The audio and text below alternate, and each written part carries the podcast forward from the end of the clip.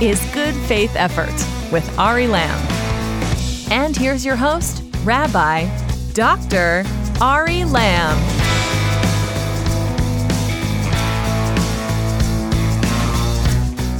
Hello, hello. Welcome to Good Faith Effort. I'm your host, Ari Lamm. We have an awesome show for you today. I'm really excited. We have Sharon Cameron here with us. We have a ton to talk about, and let's dive right into it. Ancient tradition divides up the Bible into 54 portions, just about one for each week of the year. So each week, we take a look at one portion and identify a big idea or a big question that comes out of it. So we have a killer show for you today, an awesome guest, the incredible author Sharon Cameron, lots to talk about. So let's dive right into this week's portion, which is all about the story of Noah and the flood. So remember Evan Almighty with Steve Carell? It was like a sequel of sorts to Bruce Almighty. It's actually a super underrated movie. That's one of my hottest takes. And if you've ever seen it, you basically know the Noah story. But if you haven't, let me refresh your memory. In the book of Genesis, God approaches a good guy named Noah and says, I'm going to destroy the world with a flood because it's full of sinners. But to you, I'm offering advance warning so you can prepare and save yourself. So, what you should do now is build an ark, a huge boat, and use that to ride out the storm. So, that's what Noah does. He builds an ark he loads his family aboard and a bunch of animals, two by two, and all that jazz. And they float around until the flood subsides, and then they repopulate the earth. Now, the story is justly famous, and there's a lot to learn from it. But I want to point to one very strange thing about the story. And in order to do that, I'll need to teach you a little bit of ancient Hebrew. The book of Genesis introduces Noah by saying Noah was a righteous man.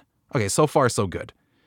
But then it says he was perfect, bidorotav, which in ancient Hebrew means in his own generation. So isn't that like weird shade to throw at Noah? I mean, if he was a righteous man, just say he was a righteous man. Why continue and say, yeah, he was great, but only for his time? And in fact, the ancient rabbis noticed this subtweet of Noah and pointed out that it must be that the Bible is trying to tell us that Noah was pretty good, but he wasn't as righteous as, say, Abraham, another important character from later in the book of Genesis. So, what gives? What was wrong with Noah that the Bible needs to downplay his virtue and say that he was only good bidorotav in his own time and in his own context? And I think the answer lies in a story told about a famous Hasidic rabbi, Reb Elimelech of Lizhensk, and I'll quickly tell it to you. He lived in Poland over 200 years ago, and the story goes like this. Reb Elimelech was an expert in repentance, and so his students come to him and ask him, What's the best way to repent? And Reb Elimelech says to them, You know what? If you want to see really impressive repentance, go find this simple innkeeper by the name of Moses and see what he does. So the students, you know, are skeptical, but nevertheless, they go and observe this Moses in secret. And they see him do the following he takes out a book from on top of his shelf and he starts reading out of it. And he says, God, I want to confess before you all the sins that I've committed this year. And he reads out a list of sins that are bad, but, you know, not terrible. I gossiped too much. I forgot my prayers one day. I yelled at my kids. I overcharged a customer for a glass of beer, you know, stuff like that. And then this Moses reaches up to the same shelf and he takes down a much larger, much nicer book.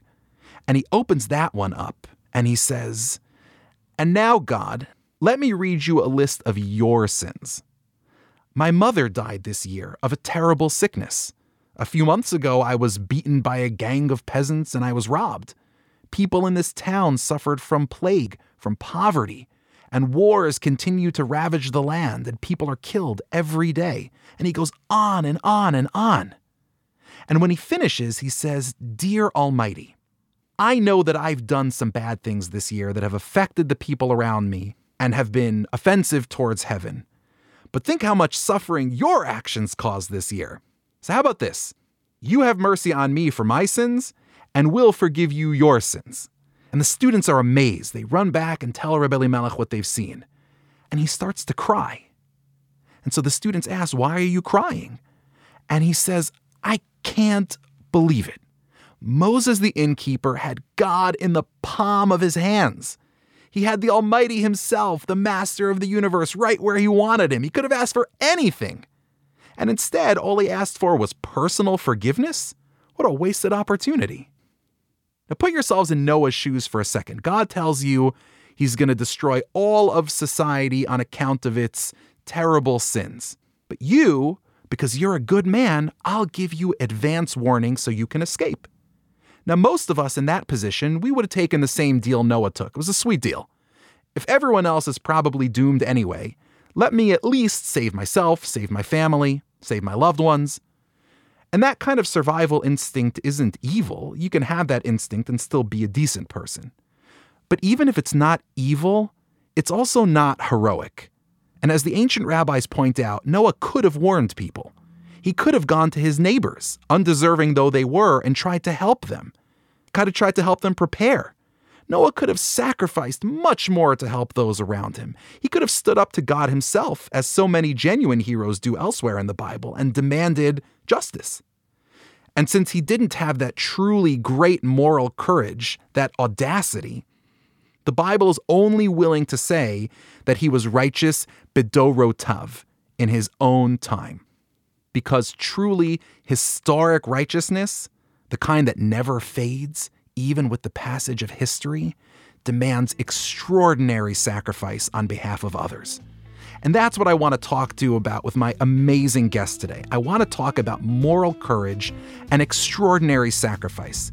So, without further ado, I'm super excited to introduce you to Sharon Cameron, the number one New York Times bestselling author of a bunch of books, the most recent of which was just published a few months ago and is called The Light in Hidden Places. Sharon, thank you so much for being on Good Faith Effort. Oh, thank you so much for having me. I'm glad to be here. Oh my God, I'm so excited. So, your newest book, The Light in Hidden Places, it's based on a true story about a remarkable young woman, Stefania, and her little sister. These are non Jews living in Nazi occupied Poland during World War II who undertake this incredible sacrifice. So, can you tell us a little bit about this story? Yes, um, Stefania Podgorska became a personal hero of mine when I heard her story told in an oral history interview with the uh, United States Holocaust Memorial Museum. And that was long before I become a writer. So this is a story that has been within me and marinating within me for many decades now, more than I care to say. but Stefania was a 16 year old Polish Catholic girl who had the sole care of a six year old sister, Helena.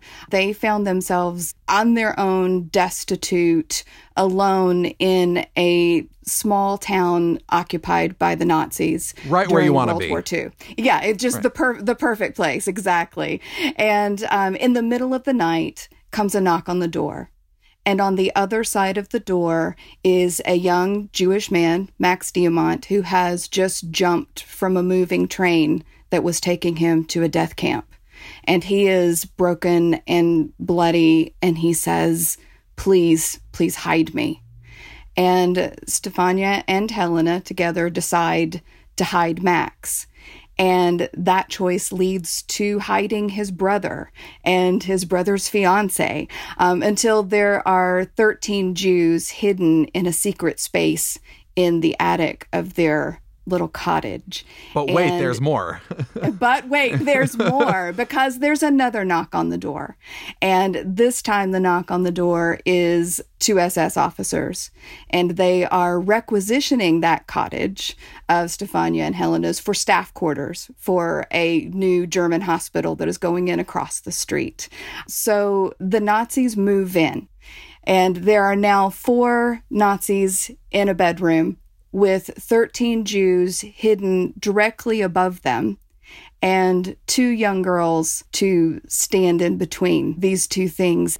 And Stefania and Helena rose to this occasion with the kind of love, courage, and commitment to humanity that, that I could only ever aspire to. They were truly heroes what's amazing is that Stefania is really young. Helena, if I recall, is six, right? Yes, she's six, seven, and eight during this time frame. It's amazing. Yes. And you know, when I think about kind of parenting styles nowadays, so, you know, when I was a mm-hmm. kid, you know, my parents never knew where any of us were. We would go out and play pickup. Yeah, we would go out and play pickup baseball. Like you just meet your friends at a random park.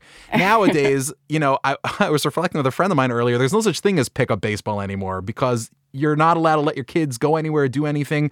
So, exactly. What struck me is that this is a story about just the incredible heroism and accomplishments that young people, that children are capable of. And and mm-hmm. how do we kind of unlock that in a modern age where, you know, we just don't let our kids do anything? Yeah, I think there's definitely an independence of spirit that Stefania had, not only in just being in the situation where she would be living apart from her family, where she would be on her own, but in the fact that, you know, before the war happened, she was working for and living with Jews. And during this time period in small town Poland, this was not a normal thing to have happen. But she really did become part of their family. They took her in as a daughter and she considered them uh, to be her family. And it took me a while in my research to understand what kind of courage that was. I thought all the courage was in the decision to hide someone in your attic and to risk your life, you know, that you would be pulled out in the middle of the night and shot the way she saw other people um, who had hidden Jews. She saw those things happen. And so she knew those risks. I thought that was the was the That's courage. But yeah, it's pretty good. yes, exactly. But she was from a very young age um, bucking everything that was around her. She was going against her culture, against her family. Stefania and Helena were both disowned after the war from their family for hiding Jews.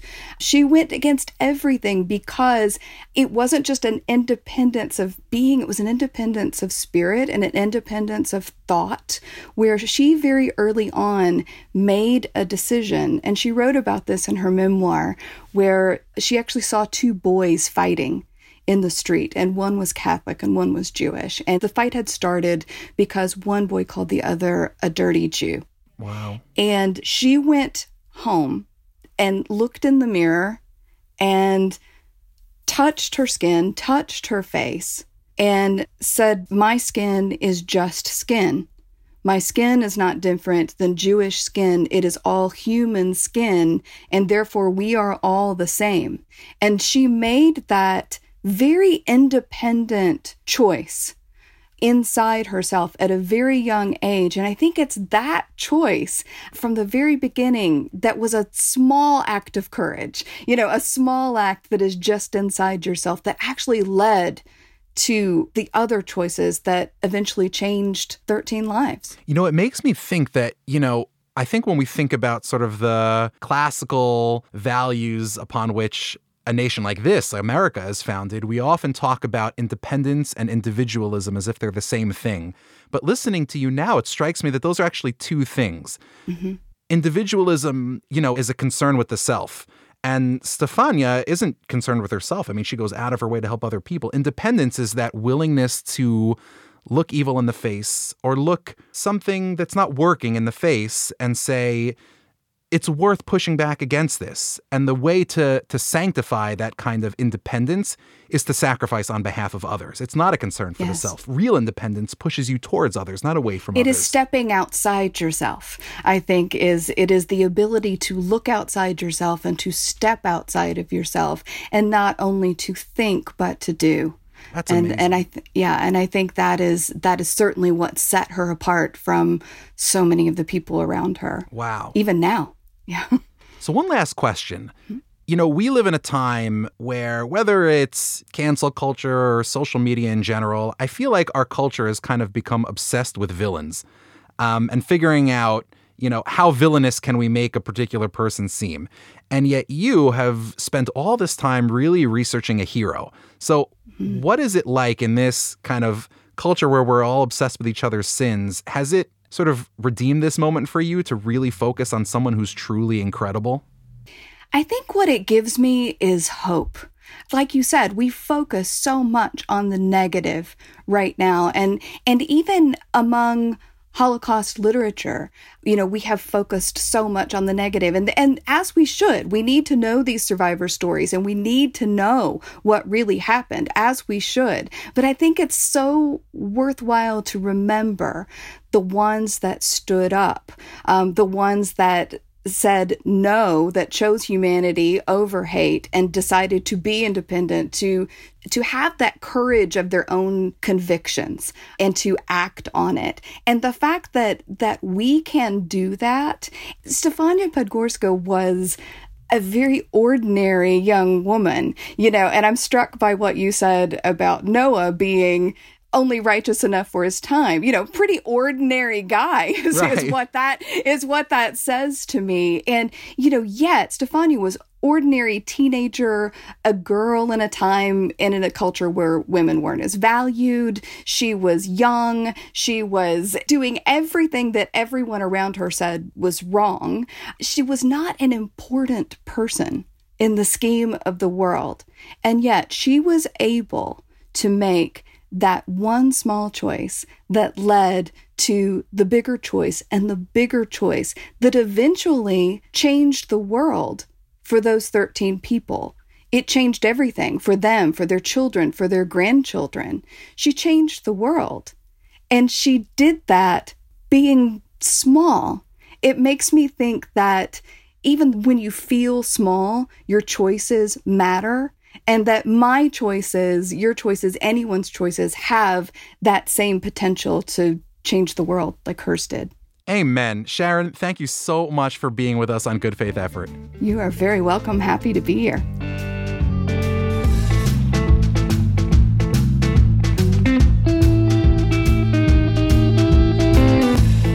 You know, we often think that righteous people must be special, different, superhuman, and we ordinary folks might be good, but greatness, true greatness, is probably beyond us. But the truth is that some of the greatest people who ever lived were just ordinary people. And what made them extraordinary, what made their greatness not just timely, but timeless, was their willingness to look beyond themselves and sacrifice on behalf of others.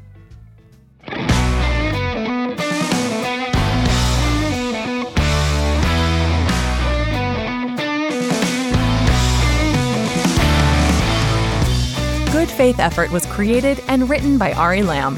If you enjoyed the show, please rate and review us on Apple Podcasts or your podcast app of choice because it really helps others find the show. Our executive producer is Josh Cross. The show is produced and edited by Paul Ruest. This is a Joshua Network podcast presented by B'nai Zion. Follow us on Twitter at GFaithEffort. Follow Ari at Ari Lamm and sign up for our email list at thejoshuanetwork.com.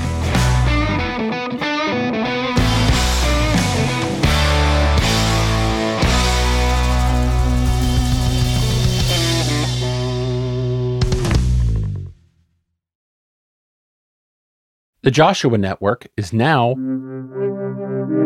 Soul Shop